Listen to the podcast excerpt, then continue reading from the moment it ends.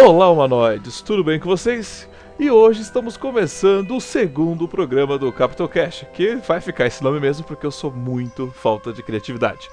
E hoje nós vamos falar um programa sobre um programa sério, uma reportagem que saiu recente, é uma notícia bombástica, que é a acusação de plágio que Star Trek Discovery está levando. Mas antes de nós irmos direto para esse programa, para falar e debater essa matéria, estou aqui com quem? Com o Waldomiro. Tudo bem, Waldomiro? Tudo bem, cara. E aí? Tudo em cima? Tudo certo. E hoje eu e o Waldomiro vamos fazer um pequeno jabazinho do que vai acontecer esse mês de setembro, que é a TrackerCon, que a gente vai levar o ator ainda Bezerra, vamos fazer uma experiência Tracker, e o Waldomiro vai estar com a sua estreia. Estreia do que, Waldomiro? Nos eventos, né? Estreia nos eventos. O que você vai estrear nos eventos? Bom, eu vou estrear uma coisa bacana, que eu vou levar desenhos meus, né? Desenhos de Star Trek, né, que eu vou fazer. Eu tô preparando essas artes em tamanho A4, vão ser prints em alta qualidade lá pra galera que quiser adquirir. Então eu vou estar lá com o stand, com essas artes e também algumas coisas do Seção 31, como as canecas e camisetas. Então eu vou estar ali, né, só vendendo as paradinhas, Thiago. É o nosso momento ferengue, né? Porque, né, fazer o quê, né, Waldomiro? A eletricidade do computador não se paga sozinha, né? Mas, pô, isso que eu acho legal, Waldomiro, essa arte que você faz, né? Porque até então você só tinha na internet, né? Você não disponibilizava, né? É, então, na verdade, teve uma até que eu publiquei na revista Diário de Bordo como uma ilustração, né? Na número 0 da Diário de Bordo tem o Capitão Cisco, né, junto com o senador Vrinec, assim, eu meio que fiz uma montagem de artes que eu tinha feito, né? Aí agora eu tô levando as artes que são dos capitães, mais o senador Vrinec, ou seja, eu acho que vão ser 7 artes, né? Que eu vou ter várias cópias para poder vender pro pessoal, e eu não tinha feito isso ainda, de fato, num stand, vender artes minhas, prints com artes minhas, né? Então vai ser bem bacana, Thiago. Sim, e vai ter o Lorca? Vai ter até o Capitão Lorca aí, ó. Tá vendo? Isso, agora eu vi vantagem. Pra você que ama Discovery.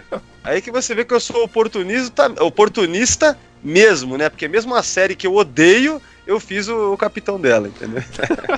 tá mais que certo, né? Pô, mas é isso, e não é só isso. A gente vai estar na TrackerCon, vai ser a estreia desse Arts Alley, né? Porque eu acho bacana valorizar essa parte do artista, né? E aproveitando, falando nisso, Waldomiro, ainda tá rolando aquele seu programa de apadrinhamento? Tá sim, cara.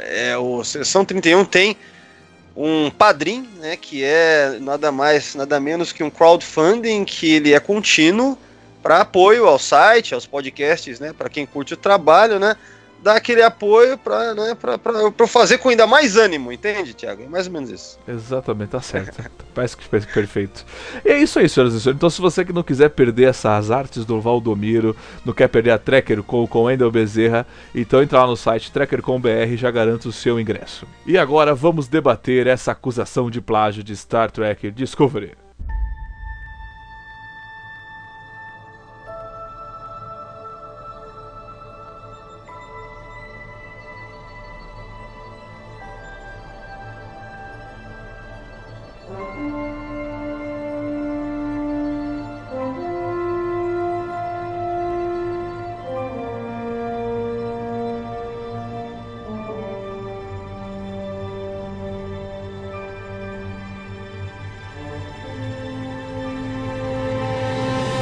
E agora, humanoides, vamos debater esse grande problema que a CBS está enfrentando agora com Fernando Afonso. Tudo bem, Fernando? Tudo bem, gente? É isso aí. E lógico, o Waldomiro está presente aí. Tá presente, né, Waldomiro? Tô aqui, corpo e alma. Corpo e alma, exatamente. Bom, senhoras e senhores, hoje nós vamos debater... Na verdade, deixa eu só contar pro pessoal, na verdade, o Waldomiro falou que ele ia estar muito ocupado hoje. Ele falou, mas a gente vai falar mal de Discovery. Ele falou, então eu vou. Não seja por isso, ele arruma um tempo. Opa! Só chamar. Mas a gente não vai falar mal de Discovery, né? Na verdade nós vamos falar um problema que a CBS está passando, por acaso, é com Discovery, né? Não é que por acaso, assim, tá acontecendo, né, com o Discovery, que é um problema grave, eu acho, assim, na minha visão, que é essa acusação de plágio. Por que eu decidi gravar esse podcast? Porque eu quero, vou ser bem sincero com vocês, a procura de podcast no Diário do Capitão tá bem alta, sabe? Os números me mostraram que a galera vai lá direto no negócio do Capitão Cash, então eu vou desenvolver programas, né? E eu falei, vou falar dessas matérias, né? Porque já tem gente que fala de episódio. Você conhece algum Waldomiro bom? Eu não, cara. Então... Bom não. Bom não, né? Eu conheço um, chama Warp 5, é pra quem fala inglês. Isso. Isso aí eu recomendo. Então, se você quiser ver, falar de episódio, você vai ver com eles. Agora, se você quer ver das fofocas do mundo nerd, é aqui no CapitãoCast.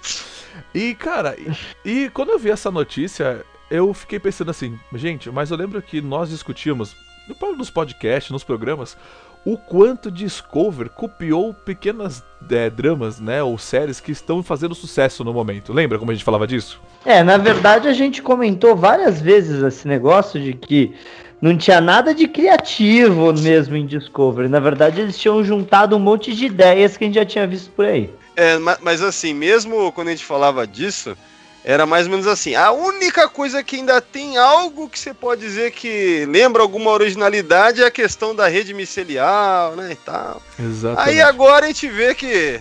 Mas nem isso.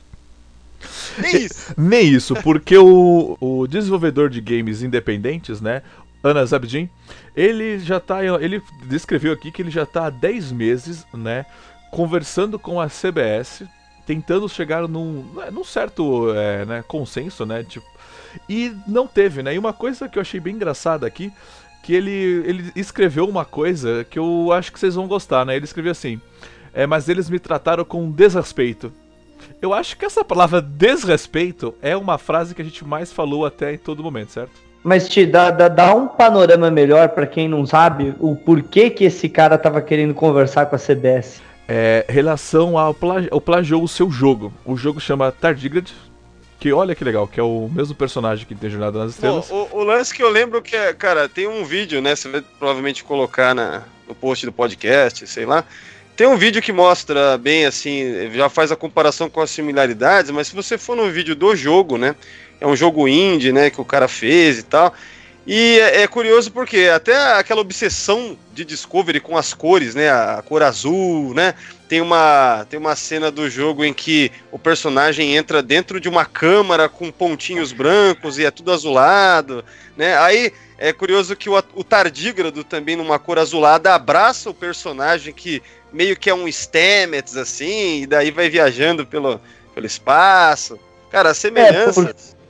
esse jogo, o que a gente consegue ver é que ele é baseado no transporte que tardígrados viajam pelo espaço. E para você viajar pelo espaço, esses tardígrados têm essa capacidade de viajar, então você vai com ele. Então, tipo, é muito...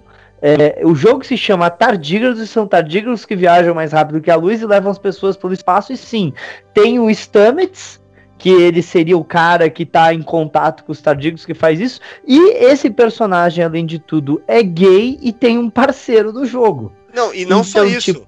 E não só isso, Fernando, lembrando sobre essa questão do parceiro, no jogo, o personagem que é tipo o Stamets lá, ele tinha um parceiro anterior, né, que daí... Aí no jogo ele tem esse atual. E se a gente lembrar no episódio Contexts for Kings, né? Acho que é nesse. Sim, ele tinha um parceiro anterior que estava trabalhando com ele lá, que é o que estava na nave que é destruída. É, na USS Isso. Glenn, que é aquela que é destruída ao final, né? Que o Lorca destrói. E é justamente a nave que, no episódio, eles pegam lá, encontram o tardígrado de Discovery, né?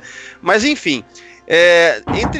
falando sobre essas semelhanças, né, já que vocês estavam falando sobre isso, tem também personagens que parecem análogos, tipo da Michael, tem uma ruiva lá, que tipo uma Tilly, cara, os uniformes deles são azuis, né, tudo bem. Essa parte de, tem uma personagem que é a Michael e tem uma personagem que é a Tilly e tal, eu achei até um pouquinho de forçação de barra, porque pra mim o foco da questão... É a viagem espacial do tardígrado, o personagem que viaja no tardígrado realmente parece o Stamets, ele é homossexual e tem um parceiro no jogo. E ó, pra quem tá escutando o podcast, vamos deixar claro, eu não estou falando mal do personagem ser homossexual, tá? Porque tem sempre algum criativão aí que quer interpretar a palavra dos outros. Eu estou falando que eles copiaram que tem um personagem homossexual que mexe com os tardígrados e viaja mais rápido que a luz no jogo... E na série, não estou falando mal da opção sexual de ninguém, tá, ô animales? Não, mas você nem precisa fazer meia culpa aí, que nem tem motivo. Manda esse ponto, mas mano. Tem, mas tem gente, você sabe que tem. Mas olha só pra complementar o lance, eu concordo com você que o lance da Michael nem é tanto, mas uma coisa que eu achei curiosa é que a personagem negra lá do jogo, que tem um visual meio Michael, ela também cometeu tipo um crime, né? Não é isso? Ela é convicted, né? Ela tá... lembra o lance da Michael no primeiro episódio que aparece o Lorca, nesse Contexts for Kings, nesse que aparece Tardigrades da primeira vez, quando ela está sendo transportada como uma prisioneira, né? Então, nesse jogo tem uma personagem meio Michael nesse sentido de ser, acho que prisioneira mesmo, né? Ou que cometeu um crime e tal. Então, algumas semelhanças não são tão claras, mas essas que você apontou aí, Fernando, essas são inegáveis, né? Então... mas em relação a essa personagem da Michael, aí, mas parando pra olhar Discovery, a Michael, ela não é tão essencial na série Discovery.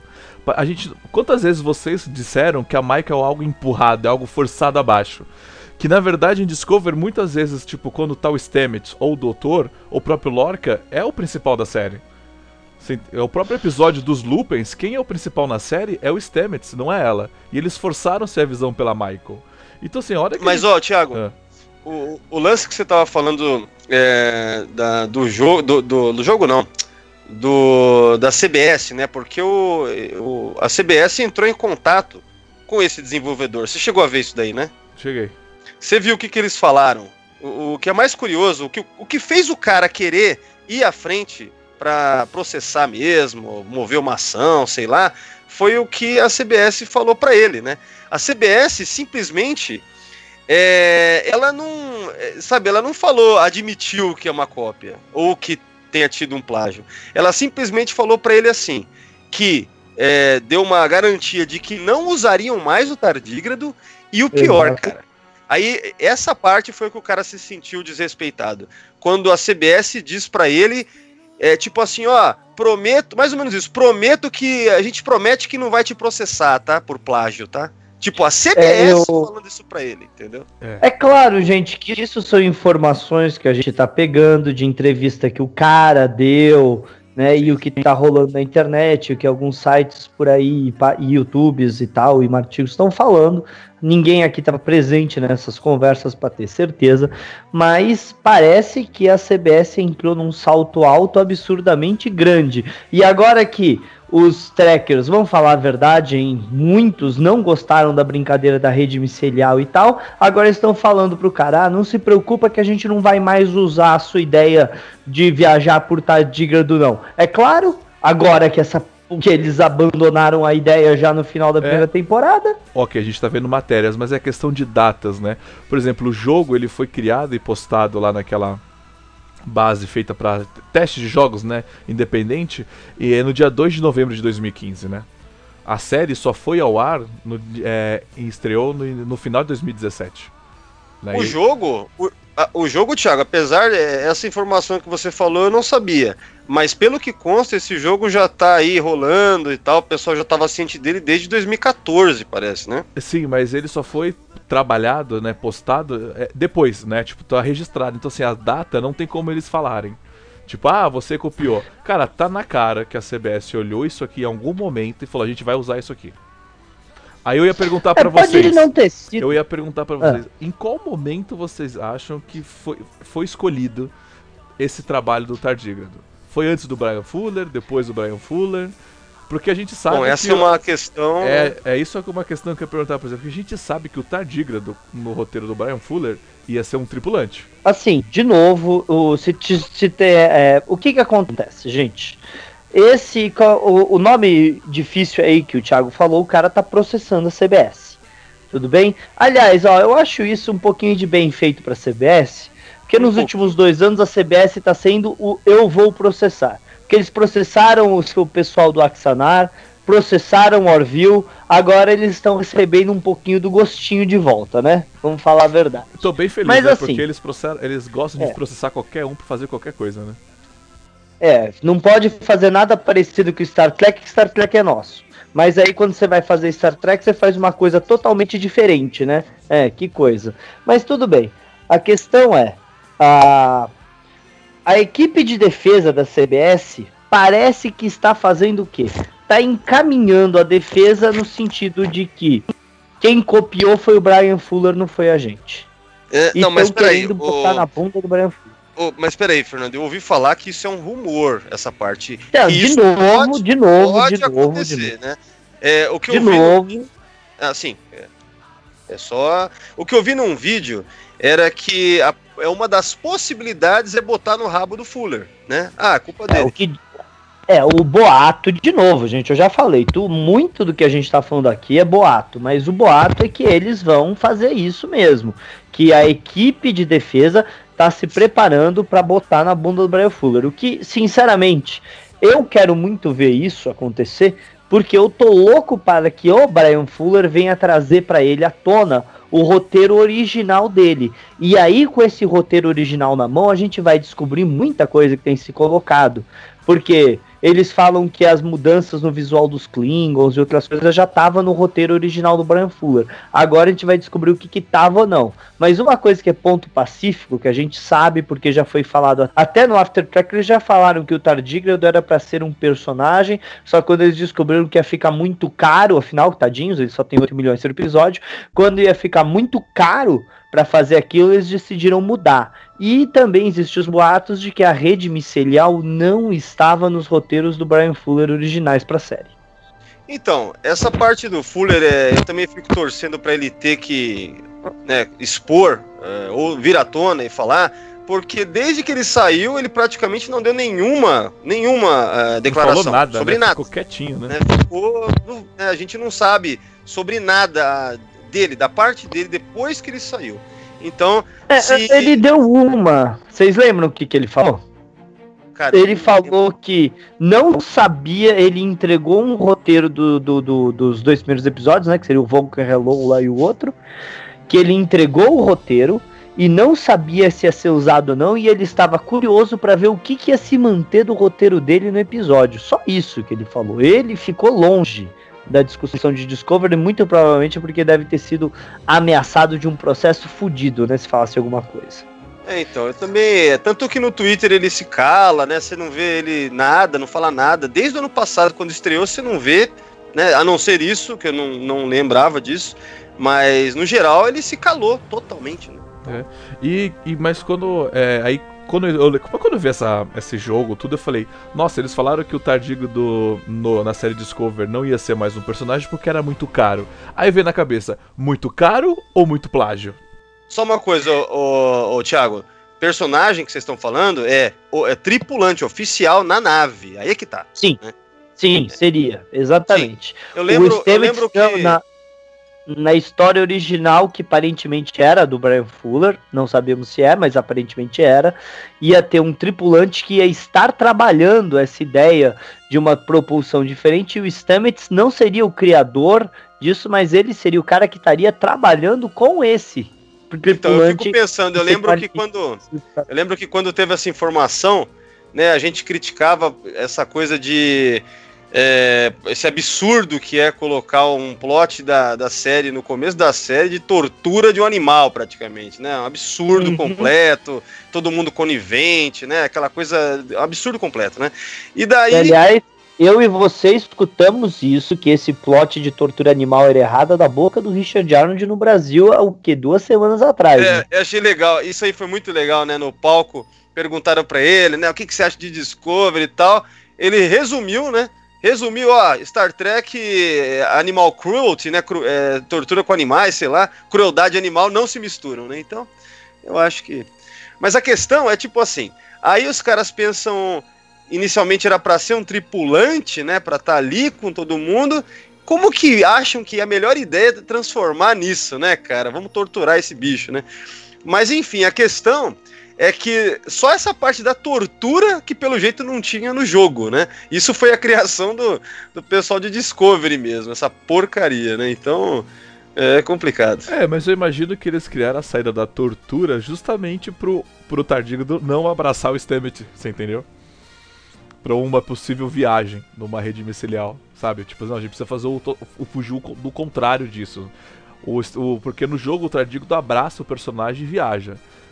já no Discovery eles torturam um tardígrado pra viajar. Então, assim, eles foram um contraponto, você entendeu? Tipo... absurdo total. E é curioso que o tardígrado do jogo aí, do cara, né? Ele abraça por trás, assim, né? Você viu? Você viu como... É, ele encoxa. Ele encoxa. Ele dá uma... Na verdade, vamos ver, gente, pelo amor de Deus, é um joguinho de baixo... Coisa, ele envolve o cara, como se ele tivesse, sabe, uma concha, tomando ele inteiro no corpo. Uma concha, boa. Pô, fala. Virando a piadinha do Waldomiro.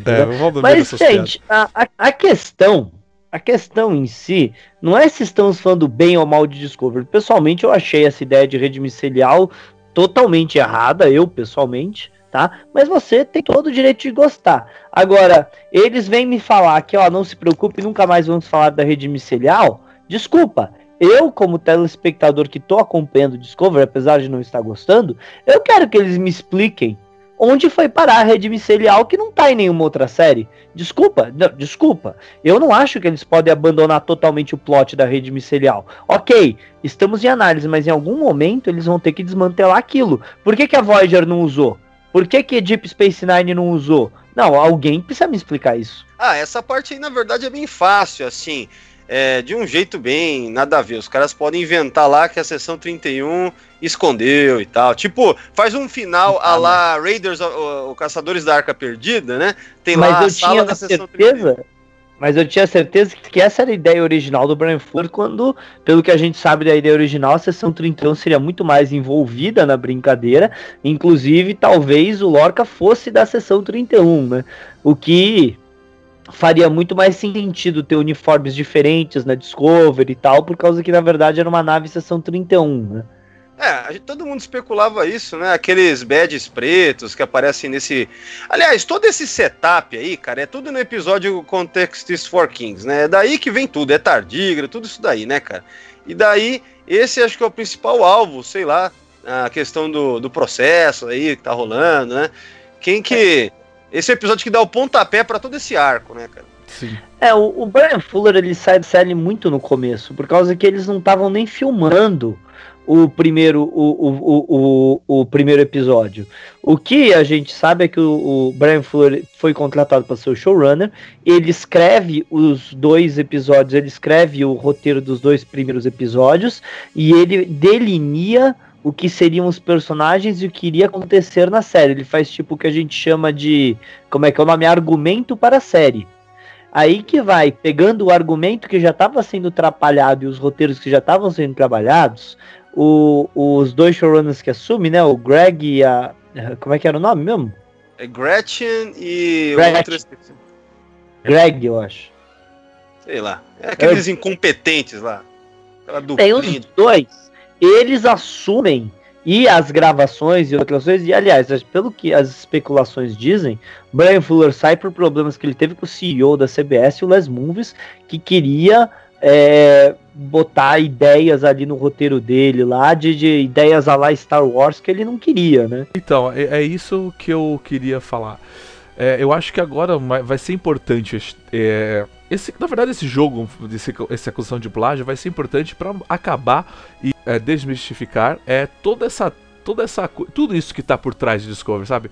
Qual foi o verdadeiro motivo do Bryan Fuller sair? Qual foi o verdadeiro motivo dos dois ter sido mandado embora, sabe? Qual que foi as verdadeiras mudanças? Será que os Klingons já foram mudando lá atrás? Acho que esse jogo, na verdade, todo esse processo, acho que quando ele terminar, a gente vai ter todas as respostas que a gente sempre buscou de Discovery, entendeu? Porque Discovery não é Star Trek, sabe? Não foge de Star Trek, né? E por que Discovery é tão cópia de tudo, entendeu? O que foi mudado? Então, isso que é complicado, né, Thiago? Tipo assim, Discovery... Lembra quando a série tava na primeira metade, antes de ter aquele mid-season lá, né? Tipo, as pessoas... Tinha gente que falava, mas Discovery é uma série diferente e tal, vocês estão vendo ainda o que vai acontecer, é um Star Trek diferente, não sei o que, mais moderno. Aí, cara, pô, mesmo essa parte, que era a única coisa que Discovery se diferenciava em alguma coisa de tudo que Star Trek tinha feito antes, não que se diferenciasse muito, né? E nem de outras ficções científicas. Mas eu quero dizer o seguinte, mesmo isso, você vê que na verdade era uma cópia do negócio. Cara, é uma história meio feia, né? Plágio, né, cara? E ao invés de admitir, ou sei lá, segundo o que a gente está vendo por aí e tal, nessas entrevistas, na entrevista que foi divulgada e tal, aí você vê uma atitude da CBS ainda de querer ser arrogante, assim, né, cara? Porra, você tá perdendo, cara, assume logo, né? É complicado isso. Ficou muito feio, porque eles meteram o processo lá no Accionar, meteram o processo de Orville, falaram que ia trazer uma série totalmente inovadora, né? A gente não podia reclamar que a gente quer os velhos, que exatamente o que você falou. E de repente, um jogo é mostrado, e quando você olha o jogo, você fala, meu, a cor azul é impressionante. O jogo trabalha com a cor azul. E a gente reclama direto, que, meu, pô, Discovery não conhece outra cor, não sei, a cor azul. Sabe? Até a cor azul foi foda mesmo, né, cara? Até a cor azul a total. Cor azul. Você olha as imagens do... Quem tá ouvindo e não viu ainda as imagens do jogo, cara, é impressionante, sabe, essa parte. Aliás, Ti, você vai deixar uns links aqui pra galera? Vou deixar todos os links que eu tenho aqui. Então, eu convido a todos que estão escutando a gente pra dar um pause nesse momento e olhar esses gráficos, olhar do que a gente tá falando se você ainda não olhou, por causa que, como nós temos uma certa fama no meio tracker, né, que de pegar um pesado com desconto. Não, vamos falar a verdade, ué. Ninguém tem medo de falar nada aqui. A gente tem fama de ser hater de Discovery, a gente tem fama de só saber falar mal. Até quando a gente fala bem, até quando a gente emite coisas legais, vem gente que fala por aí que a gente só sabe falar mal e que a gente não faz análises sérias, que a gente só faz análises de quem não gosta, o que isso é totalmente inverdade, porque quem fala isso é porque nunca escutou nenhum podcast nosso. Mas tudo bem, não tem problema. A questão é, para agora, vai olhar e volta. E me fala com o coração se você, se fosse um jurado nesse tribunal e olhasse essas evidências, você não ia ficar com dúvida na sua cabeça ou não? É. As evidências, elas meio que falam por si só, né, como dizem, né? Então... Mas, ó, gente, o que me incomoda, assim, primeiro... Não tô falando mal de Star Trek no momento. Eu vou falar mal das empresas que cuidaram de Jornada nas Estrelas. Eu vou falar mal da CBS, eu vou falar mal da Paramount, eu vou falar mal da... Era NBC, né? ABC que passava originalmente? Não, NBC.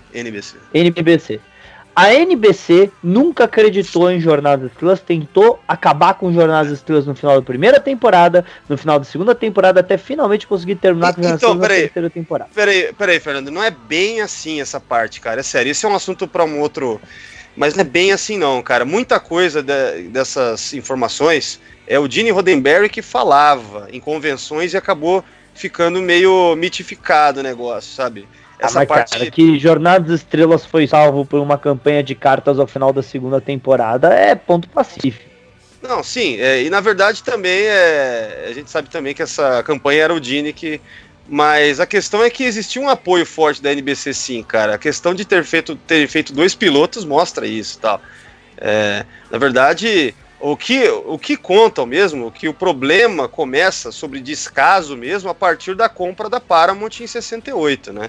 Ali começa o descaso, sabe? Então, aí vamos continuar. Quando vem os filmes de Jornada nas Estrelas, certo? A gente vai ter outros problemas, por causa que parece que eles estavam sempre querendo acabar com Jornada nas Estrelas, né? Os atores falam, por exemplo, que parece que eles faziam sempre um filme, eles achavam que ia acabar ali e alguém falava, não, peraí, vamos fazer mais um pouquinho, né? Porque Jornada nas Estrelas estava sempre sendo cancelado. A CBS, quando vai assumir Jornada nas Estrelas, não acreditava que Jornada nas Estrelas ia dar certo na nova geração, por isso que foi para um syndication. E o pior de tudo é que deu muito certo o syndication, muito melhor que se tivesse no network deles. Sim. Aí quando a gente vai ter a Voyager, eles jogam para o canal UPN, que era uma porcaria. Não, mas peraí, mas nesse caso... Lembra um pouco o esquema do CBS All Access atual, né? Quer dizer, vamos Sim. usar Star Trek para alavancar um veículo aqui, né? Essa ideia, mas aí que tem que ver também, essa ideia de tentar usar Star Trek para alavancar já vinha desde o Phase 2, que era para isso, né? Só não rolou porque decidiram não levar à frente a TV da Paramount, aí... Passados ali 20 anos, a UPN acaba existindo, né, sendo criada, e a Voyager é a série da vez, né? Então, assim, Star Trek ser usado como veículo, né, É, assim como, por exemplo, o filme de 79, né? Que ficou anos aí em desenvolvimento e tal. Mas aí, qual, Fernando? Sim, vai, finaliza o seu raciocínio. Quando eles estão metendo, quando eles usam, eles botam tanto o Voyager quanto o Enterprise na UPN, e quando as séries começam a ir mal, eles começam a meter o pau em Jornada das Estrelas e não falar que a UPN tem muita culpa no caso. E aí, quando entra o atual CEO de Jornadas da CBS, que é o Les Movies, que dizem que é quem brigou com o Bryan Fuller, ele basicamente acaba com o Jornadas das Enterprise quando estava no seu ápice, que era a quarta temporada. Então, não dá para falar que Jornada nas Estrelas sempre foi bem tratado pela CBS, porque não foi. E a CBS, para agora, que já parece que redescobriu Jornada nas Estrelas, está querendo meter ela no CBS Access e fudendo com o Netflix. Então, eu vi... Não, e outra, né, eu tava... Desculpa interromper, Thiago, é que eu lembrei agora que o Fernando falou, eu tava ouvindo o podcast do Shuttlepod, e os caras estavam comentando que o serviço CBS All Access, ele é meio ruim, cara. Eles estavam comentando que pra assistir Discovery, porque assim, o comentário dos caras era sobre o lançamento de Discovery em Blu-ray agora que vai ter, né, e aí... os caras falando, que legal, até que enfim a gente vai poder ver a verdadeira qualidade de áudio que todo mundo elogia mundo afora, e a gente aqui, pelo All Access, a gente não consegue ver direito isso, porque a qualidade de áudio do All Access é meio bosta, parece. E mesmo a transmissão, né, o streaming não é aquela coisa de qualidade, que se mantém uma qualidade boa, que nem, por exemplo, o do Netflix, né? Então, há muita oscilação. Resumindo, o serviço do All Access é meio ruim, cara, sabe? É complicado isso. Eu achei que tinha falado porque foi mencionado também o nome da Netflix, né, nesse processo, né? Porque querendo ou não, quem pagou, né? Quem também leva o nome, porque a Netflix ela não fez nada de roteiro, mas ela acaba levando o nome de dona porque ela que pagou, né? Então ela também está no meio, né, desse processo. E aí, imagina como eles estão felizes com a parada. É isso que eu fico imaginando. A Netflix apostou muita grana em uma série que tá com tantos problemas que eu fico me imaginando se... Será que eles vão conseguir terminar essa segunda temporada? Será que eles vão conseguir levar a Discovery pra frente? Sabe? Eu fico me questionando. Com todos esses problemas que a gente tá acompanhando com Discovery, porque, gente, processo... É a segunda vez que showrunner é demitido, é recepção, é briga entre fãs, porque vamos falar a verdade, Discovery fez um racho no meio do fandom de Jornada das Estrelas muito forte, com todos esses problemas que tá acontecendo, eu cada vez acredito mais que Discovery pode ter uma vida muito curta, sabe, mas muito curta. Exatamente, ainda mais com uma série do Picard chegando, sabe? Eu falo assim, acho que independente de como for a série do Picard, sabe? Não acho que o Picard vai fazer, que nem o Waldomiro já falou, não acho que o Patrick vai se sujeitar a fazer qualquer coisa. E é o Patrick, sabe? É uma série que vai tirar o foco da geral. Cara, mas eu às vezes eu fico meio assim, esse lance, o Patrick não vai se sujeitar a fazer qualquer coisa, aí eu me lembro da cena dele andando no Argo, aquela porra daquele Jeep lá no Nemesis, né? Então assim... Eu não confio muito no Patrick Stewart não, cara, sinceramente. Sabe o que eu lembro quando a gente fala que o Patrick não vai se sujeitar a fazer qualquer coisa? Eu lembro de X-Men 3. Então. Que é muito ruim, Eu acho que deve ser um dos piores... Olha, Superman 4 é ruim, mas X-Men 3 ganha o prêmio, por causa que X-Men 3 é de uma época que já tava se levando filme de quadrinho a sério. Né? Complicado, cara, é complicado. Então, assim... Bom, continua aí, Thiago, que você estava falando. Você fudeu todo o meu pensamento, de novo, né? Mas, mas a questão é essa, eu acho que assim, é isso que eu quero dizer. A Discovery tá carregada de coisas, de críticas negativas, entendeu? E aí a gente vem com uma série nova do Patrick, tipo, a galera vai esquecer Star Trek Discovery, eu fico imaginando. Sabe? Porque, é o Patrick, que nem você falou, mano, o Patrick tá em alta, sabe, assim, ele é um vovozinho, mas ele tá em alta, ele tá nos X-Men, é um cara reconhecido, então assim, a hora que essa série do Picard sair realmente, Discovery acarretada com tanto problema, eu acho que ela acaba, finaliza numa segunda temporada, cara, isso é uma especulação minha, né, eu posso perguntar. Não, sabe o que eu acho, Thiago, que vai acontecer, cara, eu acho que o mais provável, porque assim, você finalizar é meio que admitir uma derrota, e os caras eles não parecem que são corajosos, não sei, eu acho que de repente do ponto de vista do marketing deles, não é tipo finalizar Discovery, mas tipo metamorfosear Discovery, porque aos poucos ela vai acabar virando a série, sei lá, do Pike, entendeu? É mais ou menos isso, ela vai abandonando aqueles personagens, aqueles arcos de Discovery e vai se transformando na série do Pike, de repente, entende? Eu acho que caminha mais pra isso do que realmente acabar com Discovery, entendeu?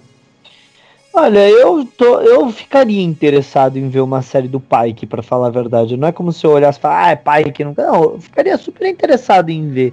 Mas ao mesmo tempo, é o meu famoso medo de prequel. Porque se eles vão fazer uma série do Pike, o Spock tem que estar nela. E eu tenho muito medo do que eles vão fazer com o Spock.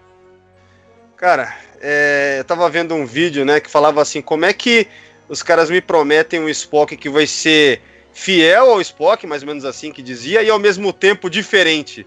Tipo, cara, se uma coisa ela Valdomiro, isso aí é discurso. Isso é discurso já pronto. Não, ele é o personagem que você ama e adora, mas vai ter algumas coisas diferentes porque tem que atrair o pessoal também, sabe?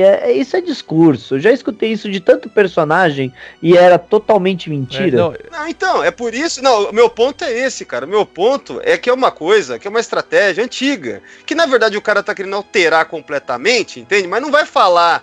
para causar um marketing negativo, tá, sabe? Então, resumindo, a utilização desses personagens clássicos me irrita muito por essa galera do Kurtzman aí, dessa levada atual, porque os caras só estão, na verdade, no geral, cagando os personagens, né, cara? Que nem, por exemplo, o Sarek de Discovery, aquilo lá pra mim é uma abominação, não é o Sarek aquilo, cara. Mas o do Spock foi engraçado, que eu vi a galera falando assim, não, porque agora a família do Spock já, né, batizou o novo Spock, já gostaram dele. Ô, meu amigo, o que esses caras não fazem pra voltar a aparecer na mídia? Sabe assim, o que o filho do Spock tá fazendo agora? Cara, ele quer aparecer na mídia, ele quer ter... Você acha que ele não quer dirigir algum episódio de Discovery? Você acha que ele não vai bater palma pro novo Spock? Né?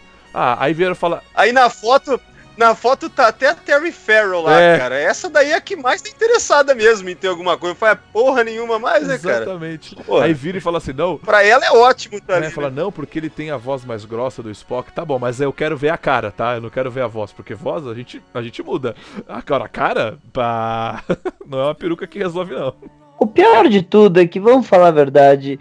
O cara pode ter a voz diferente, pode não ser parecido, pode isso, pode aquilo, mas se ele conseguir trazer o espírito do personagem vivo ali, é que nem, por exemplo, o Chris Pine. Chris Pine é o dobro do tamanho do William Shatner, ele é muito mais loiro que o William Shatner, muito mais forte que o William Shatner, vamos admitir, ele é muito melhor ator que o William Shatner, mas quando ele chegou, o Kirk dele amadureceu no Beyond, e a gente gostou.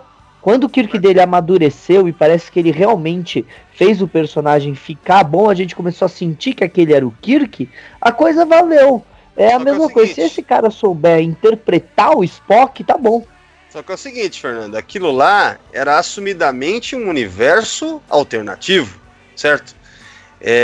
Já o que está acontecendo agora e hoje em dia, né, é os caras dizerem que é Prime, né, que é o principal, só que a gente vê que não encaixa com nada. Então o medo, né, nessa questão do Spock deles é o quê? Perverter, distorcer o personagem, assim como de repente o Picard também. Sei lá, cara, eu digo isso baseado, por exemplo, nesse Sarek ridículo de Discovery, que não tem nada a ver com o Sarek que a gente conhece. Então... É o famoso, eles podem fazer a Michael Burnher ser motineiro quanto eles quiserem, eles podem fazer o Lorca ser do espelho quanto eles quiserem. O problema é quando são personagens que a gente já conhece, o problema é mexer com o Harry Mudd, o problema é mexer com o Sarek, isso é o problema, porque ali são personagens bem estabelecidos. Não só personagens, é que eu tô pegando um microcosmo, mas se a gente for olhar a série, a Frota Estelar, como ela é mostrada ali, ela não faz sentido, sabe? Então é uma série, cara, Discovery, dá pra gente destrinchar aqui, como a gente já fez em vários podcasts, né? Que não vai ser esse. Então... Eu nunca confio em Almirante, eu aprendi isso com o Kirk, que Almirante é tudo um bando de idiota, então tudo bem. Exceto o Almirante Rosa, hein? Almirante Rosa fica aí... Não, o Almirante Rosa é o único, eu acho que é o único Almirante competente, não, tem o The Forest lá da Enterprise também. O Forest, o Almirante Forest também, e o Almirante Gardner também, ele também é o cara. Mas eu acho que assim, uma coisa que o Waldomiro falou agora, eu acho que talvez seja uma saída de Discovery. a gente sabe que eles vão trabalhar, né, se tiver dinheiro pra isso também, né, com séries paralelas, né, tipo série da Tilly, série do Saru. Talvez realmente, talvez a série ela migre talvez pra isso, talvez ela, como Discovery, talvez com tanto problema, a série realmente mude totalmente a cara dela, continue sendo Star Trek Discovery, mas com outro personagem lá que mal apareceu, assuma como principal, entendeu? E aí talvez eles esqueçam esse negócio de Kirk, quer dizer, de Spock, de Pike, por aí vai. Mas vocês sabem que eu acho realmente difícil de acreditar que eles teriam plagiado de tal maneira o jogo desses caras. Tipo, eu imagino que alguém não devia estar sabendo, porque as comparações são muito grandes. Tem um personagem que também é de uma raça alienígena no jogo, não tem? Que nem o Saru? Aí eu não sei, cara. Aí eu não vi, não cheguei a pesquisar tanto sobre o jogo. Eu acho que eu vi isso, mas a questão é que, pô, ninguém na sala dos escritores chegou e falou: gente, estamos plagiando demais, ou alguém sabia que estava sendo plagiado e ficou quieto, sabe? Não falou nada pro resto, ou então eles erraram demais, sabe? Foi incompetência muito grande. Bom, ainda bem que Discovery não tem esse negócio, né, de incompetência muito grande, né? Não, não tem. Porque, vamos falar a verdade, era um jogo desconhecido. É um jogo muito desconhecido, porque se a comunidade tracker não apontou na cara e falou, não, esse é um jogo que eu já vi, é por causa que era um jogo absurdamente desconhecido. É, isso é verdade. Como é um criador independente, como é um criador independente do Egito, sabe, que lançou o jogo pra teste, é um jogo muito simples, não sei se uma pessoa, se vocês que estão nos escutando vão lá ver o jogo, é um jogo que você vai clicando nas setinhas e vai mudando o que tá acontecendo. Então, esse estilo aí, Thiago, esse estilo não, esse gênero de jogo, né, uhum, é o chamado point and click, né, que é um tipo antigo de jogo. Sim. Aí, de computador, tal, coisa dos anos 90, me lembra muito, 80 e 90, né, cara? Sim, então sim. É como se o cara fez um jogo tipo retrô, tá ligado? Então assim, como é um jogo, como é um cara muito pequeno, talvez, sabe, do jeito que a gente escutou que os roteiristas mandaram outro roteirista calar a boca, se não ia ser mandado embora, vai que alguém falou assim, pô, mas a gente não plagiou, o cara fala assim, meu, fica quieto, aqui é CBS, aqui a gente processa todo mundo e ganha. Sabe, a gente tem noção que os americanos têm isso na cabeça, você entendeu? Então, vai saber. E dá mó dó do cara. Você viu lá, eu vi na entrevista que o Doomcock, aquele canal muito engraçado do Doomcock, ele fez com a entrevista com esse cara. Ele tem uma vida difícil, porque os pais são velhinhos e doentes, um negócio assim, cara. Ele nem tem tempo muito de assistir, ele só foi assistir Discovery bem depois até, e tal. De tanto que ficavam falando pra ele, você tem que ver, parece com o seu jogo, não sei o quê. Então assim, o cara, ele tem uma vida meio humilde, assim, difícil, uma parada assim, cara. E daí a CBS dá uma respostinha dessa pro cara, fica tranquilo que a gente não vai te processar por plágio não, tá? Pô, sacanagem, né? É muita prepotência, né? Não, assim, segundo a entrevista que esse canal do Doomcock fez com ele, tá? Então tem que colocar todos esses links pra galera ver e analisar, tirar as conclusões e tal. Mas a questão é que se o jogo começou a foi registrado em 2015, e a gente sabe que o Bryan Fuller só vai começar a trabalhar o roteiro dele em 2016, lá quando ele foi contratado no aniversário de 50 anos de Jornada nas Estrelas, não tem o que conversar, cara. Um ano antes do cara que escreveu o roteiro ser contratado, o jogo já estava registrado, cara, o precedente é muito grande. É muito grande. Então, mas confirmando aqui, o jogo foi anunciado e postado lá na ferramenta de screen em novembro de 2014, cara. Em 2014. Não tem o que falar, gente, por causa que a gente só vai ter um anúncio oficial de Jornada nas Estrelas estava trabalhando uma série em 2016, e a contratação do cara que escreve o roteiro, que é o Bryan Fuller, também só vai vir em 2016, então quer dizer, 2 anos depois, sabe? Não tem como não falar, que o Fuller já tinha pensado antes e o egípcio copiou ele, sabe? Pra falar que eles não vão processar o coitado. Tá aí uma coisa que eu quero ver da CBS dar uma boa desculpa agora. Então, porque assim, o que a gente tá dizendo é sobre...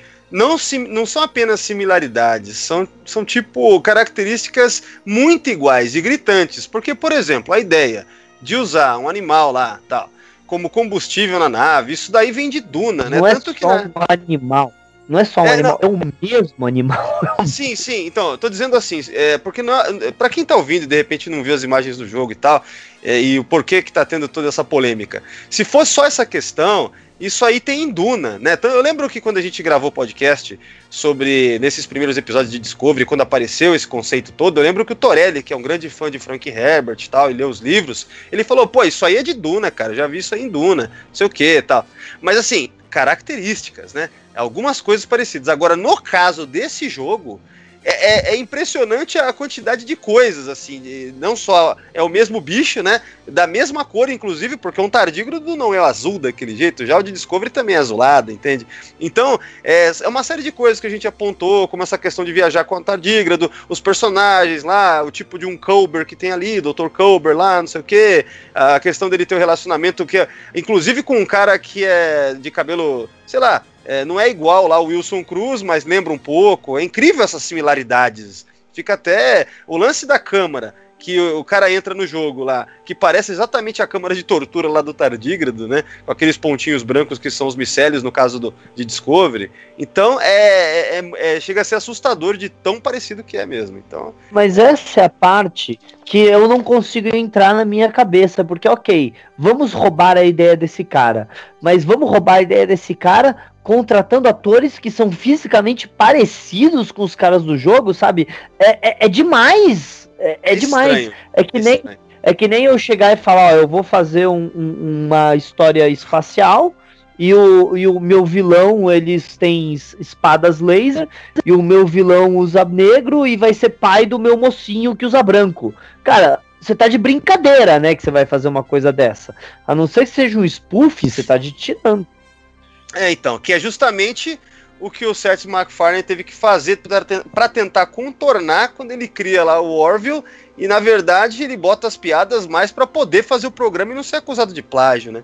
Então, sim, mas são aquelas manobras que você faz na sua criação para não ser acusado de plágio. Mas nesse caso, né, cara, realmente... Eu também fiquei pensando, caramba, mas é demais, assim. Como que alguém em sã consciência, né, faz isso? Faz uma cópia dessa, né? Ou a gente não sabe também o nível que estava lá depois que o Bryan Fuller saiu, e eles criam algo de imediato, sabe assim? A gente precisa de roteiro pronto. Ah, eu tenho uma ideia aqui que já tá pronta aqui, ó, ninguém vai lembrar desse jogo mesmo, vamos tocar pra frente, sabe? Mas assim, realmente, você olhar pra cara do jogo e você ver os personagens, tipo, o jeito do personagem, característica, é demais, é demais. Eu acho que não tem como conceber, sabe? É isso que eu falei, eu quero ver a resposta que a CBS vai dar, eu não sei se eles vão pagar pra esse cara ficar quieto, é isso que eu quero ver. Se pagar pelo menos pra ele ficar quieto, eu acho que pelo menos o dinheiro vai ajudar ele e a família dele, pelo menos. A questão é que nos Estados Unidos, o sistema judicial deles é muito simples. Tem 12 jurados. Se aqueles 12 decidirem que sim, foi cópia, Jornada nas Estrelas se deu muito mal, porque vai ter que pagar muito pra esse cara. Ou se eles decidirem que não foi, CBS ganhou. É assim, são 12 pessoas que vão decidir isso, no final das contas. Não é tipo aqui no Brasil, é lá. Pode ser muito... Você consegue jogar muito com a emoção dos jurados. Isso a gente vai ver. Bom, senhoras e senhores, alguém tem mais alguma coisa a dizer sobre esse jogo, sobre isso? Bom, eu só queria que, na verdade, o cara ganhasse e a CBS tomasse uma bonita, viu? Porque, olha, tudo isso, ó, pensa bem... Fazer tudo isso, se realmente aconteceu e tudo leva a crer que foi plágio. Pô, se pelo menos tivesse usado todo esse plágio pra contar uma boa história, que se encaixasse no canon, né? Mas não, né, cara? Pra fazer Discovery, que é uma bosta, né? Então eu quero que a CBS realmente se ferre, assim, meu. Esse é um desejo interno meu, bem pessoal. Você vai brindar, então, esse momento, né, Waldomiro? Certeza! Quando isso acontecer, eu vou abrir um champanhe, cara. Se acontecer. Olha, o que eu quero é que venha à tona o roteiro original do Bryan Fuller, porque eu quero muito saber o que tava naquele roteiro e o que não tava. Essa é a minha coisa. E o que eu tenho pra falar, pessoal, é que sabe onde eles podem conversar com a gente sobre esse assunto, Thiago? Aonde? Então, onde? Eu tenho informações que em setembro, certo? Ali é final de setembro, né? Dia 29, certo? Isso. Vai ter uma convenção de Jornada das Estrelas em São Paulo, acho que é uma tal de TrackerCon. Exatamente. E lá, nós três vamos estar lá. e as pessoas podem falar com a gente sobre esse assunto, olha que coisa. Nossa, é mágico, né? Tipo, é tipo esporos, né? Coisa maravilhosa. Cara, eu assim, pra finalizar o trio, a única coisa que eu realmente quero, é treta, sabe? Eu quero treta. Eu quero mostrar pra todo mundo que tava todo mundo errado mesmo, você entendeu? Que a treta apareça, ó, que dê mais programa pra seguinte, gravar. O que você... Ah, você já falou, cacete. Eu quero... Não, mas eu quero falar mais. Agora que você falou, me empolguei. Tipo assim, você sabe que a abreviação pejorativa de Discovery é STD, né, nos Estados Unidos, porque ST, Star Trek, D de Discovery, né? E muita gente usava essa abreviação, só que na maior ingenuidade, sendo que STD é a mesma sigla para doenças sexualmente transmissíveis em inglês, né? Então... Sim, exato. Então que o pessoal da CBS, quando quer falar de Discovery, eles colocam DSC e não STD. É, só que todos os fãs de Star Trek, né, que não ficam passando a mão em Discovery, estão fazendo questão de usar o STD mesmo, né? Então... Então a questão é que, assim como o STD, né, que é da doença sexualmente transmissível, né, é uma doença, então... Em inglês significa doença sexualmente transmissível. Então, é assim que muita gente vê, e eu vejo que Discovery, ela é uma doença pra Star Trek, sabe? Então tem que ser curada com isso aí mesmo, é processo, é treta. Então eu tô a favor, Thiago, é isso aí. É cara. Isso aí, exatamente, senhoras e senhores. Que venha mais tretas, que venha mais bagunça e que venha mais eventos de Jornada nas Estrelas também, ó, peguei o gancho, hein? Que a gente vai se encontrar no dia 29 de setembro na TrackerCon pra debater isso, inclusive, quem sabe tenha mais notícias até lá, né, pra gente poder debater no palco e com todo mundo que tá escutando aqui, tirar dúvidas ali na hora, que isso é muito mais interativo. Ô Waldomiro, você gostaria de deixar aqui os seus recados finais? Ah tá, final a falar pra ouvirem o Seção 31, né, o podcast, entrem no site do Seção 31, dá um Google aí, tá fácil de encontrar, e nas redes sociais também. É isso, né? Então, quem tá ouvindo, o Thiago e o Fernando participam sempre. É isso, galera. Nos vemos na TrackerCon. Falou! Obrigado, Waldomiro. Fernando, gostaria de deixar aqui os seus recadinhos finais? Bem, galera, é isso aí. Eu vou estar na TrackerCon, que eu tô na organização desse evento aqui com o Thiago. Tudo bem? Então, eu vou estar lá. Dá uma olhada aí em todo o trabalho que eu também estou fazendo lá com a Nova Frota. Estamos querendo anunciar coisas grandes aí pro ano que vem. Então dá uma olhada lá no canal, novafrotabr.com.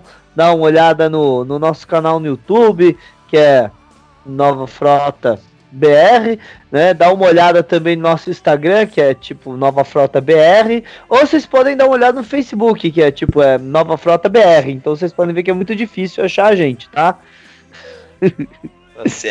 É isso mesmo, senhoras e senhores. E você que foi na StarCon, esteve presente lá, não se esqueça que tem o cupom de desconto para comprar o seu ingresso lá da TrackerCon. Ingresso que você encontra no site TrackerCon.br. Corre lá, porque o primeiro lote já está encerrando e já vai começar o segundo. E, Thiago, o que eu tenho para fazer na TrackerCon? Meu amigo, você tem muita coisa, porque o evento é focado na interatividade do Tracker. Você vai ter exposição de uniformes do Fernando, né, Fernando? Que não vai poder mexer, tá? Opa! É só pra poder visualizar o uniforme. Tira a mão, caralho. Tira a mão. É, eu ouvi no podcast de Seção 31 que se a criança meter a mãozinha, perde a mãozinha. É isso mesmo. Você vai ter... A mãozinha vai para a rede pincelial. Você vai ter a Jay maquiando você presente lá, deixando você com uma orelha vulcana, uma testa aí Klingon. Vai ter um ambiente para fotos, como cenário de Jornada nas Estrelas, um cenário de um planeta especial, teletransporte, vai ter luta Klingon, tiro ao alvo, eu acho que algo especial desenvolvido para esse evento, o Escape Room, baseado em Discovery, né, no ataque da Estação Espacial 1, onde você vai ter que sobreviver a esse ataque. Tá bom? Que legal, né? Mete o pau em Discovery o podcast inteiro pra falar que no evento tem uma brincadeira relativa a Discovery. Então tá, Waldomiro, você não vai poder brincar de Escape Room de Discovery também. A gente vai te processar por plágio, seu viado. Exatamente, senhoras e senhores. Então, ficou interessado? Corre lá que também teremos concurso cosplay e o dublador do Endel, Bezerra. Então, muito obrigado, senhoras e senhores. Curtam as páginas do Diário do Capitão. Obrigado e até a próxima.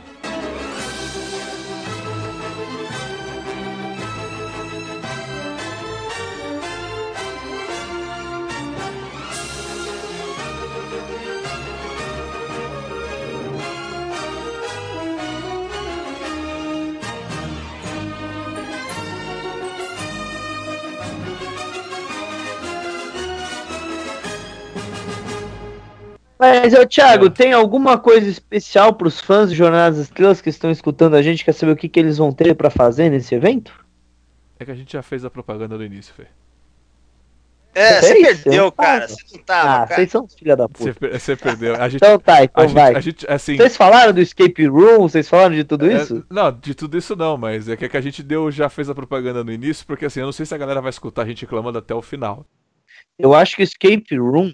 Eu acho que é uma coisa que a gente tem que trabalhar legal, cara, porque pode chamar muita gente a ideia de um escape room dentro do universo de Jornada nas Estrelas que você pode brincar de graça, porque tem muita gente que quer jogar escape room e nunca jogou. É, só que tem um problema aí, né? Parece que é baseado na porra de Discovery, então não é dentro do universo de Jornada nas Estrelas, é dentro do universo de Discovery. Exato, e sabe o que acontece? Enquanto as pessoas estiverem jogando, vai entrar os advogados e vão parar o jogo, falando que é plágio. Cara,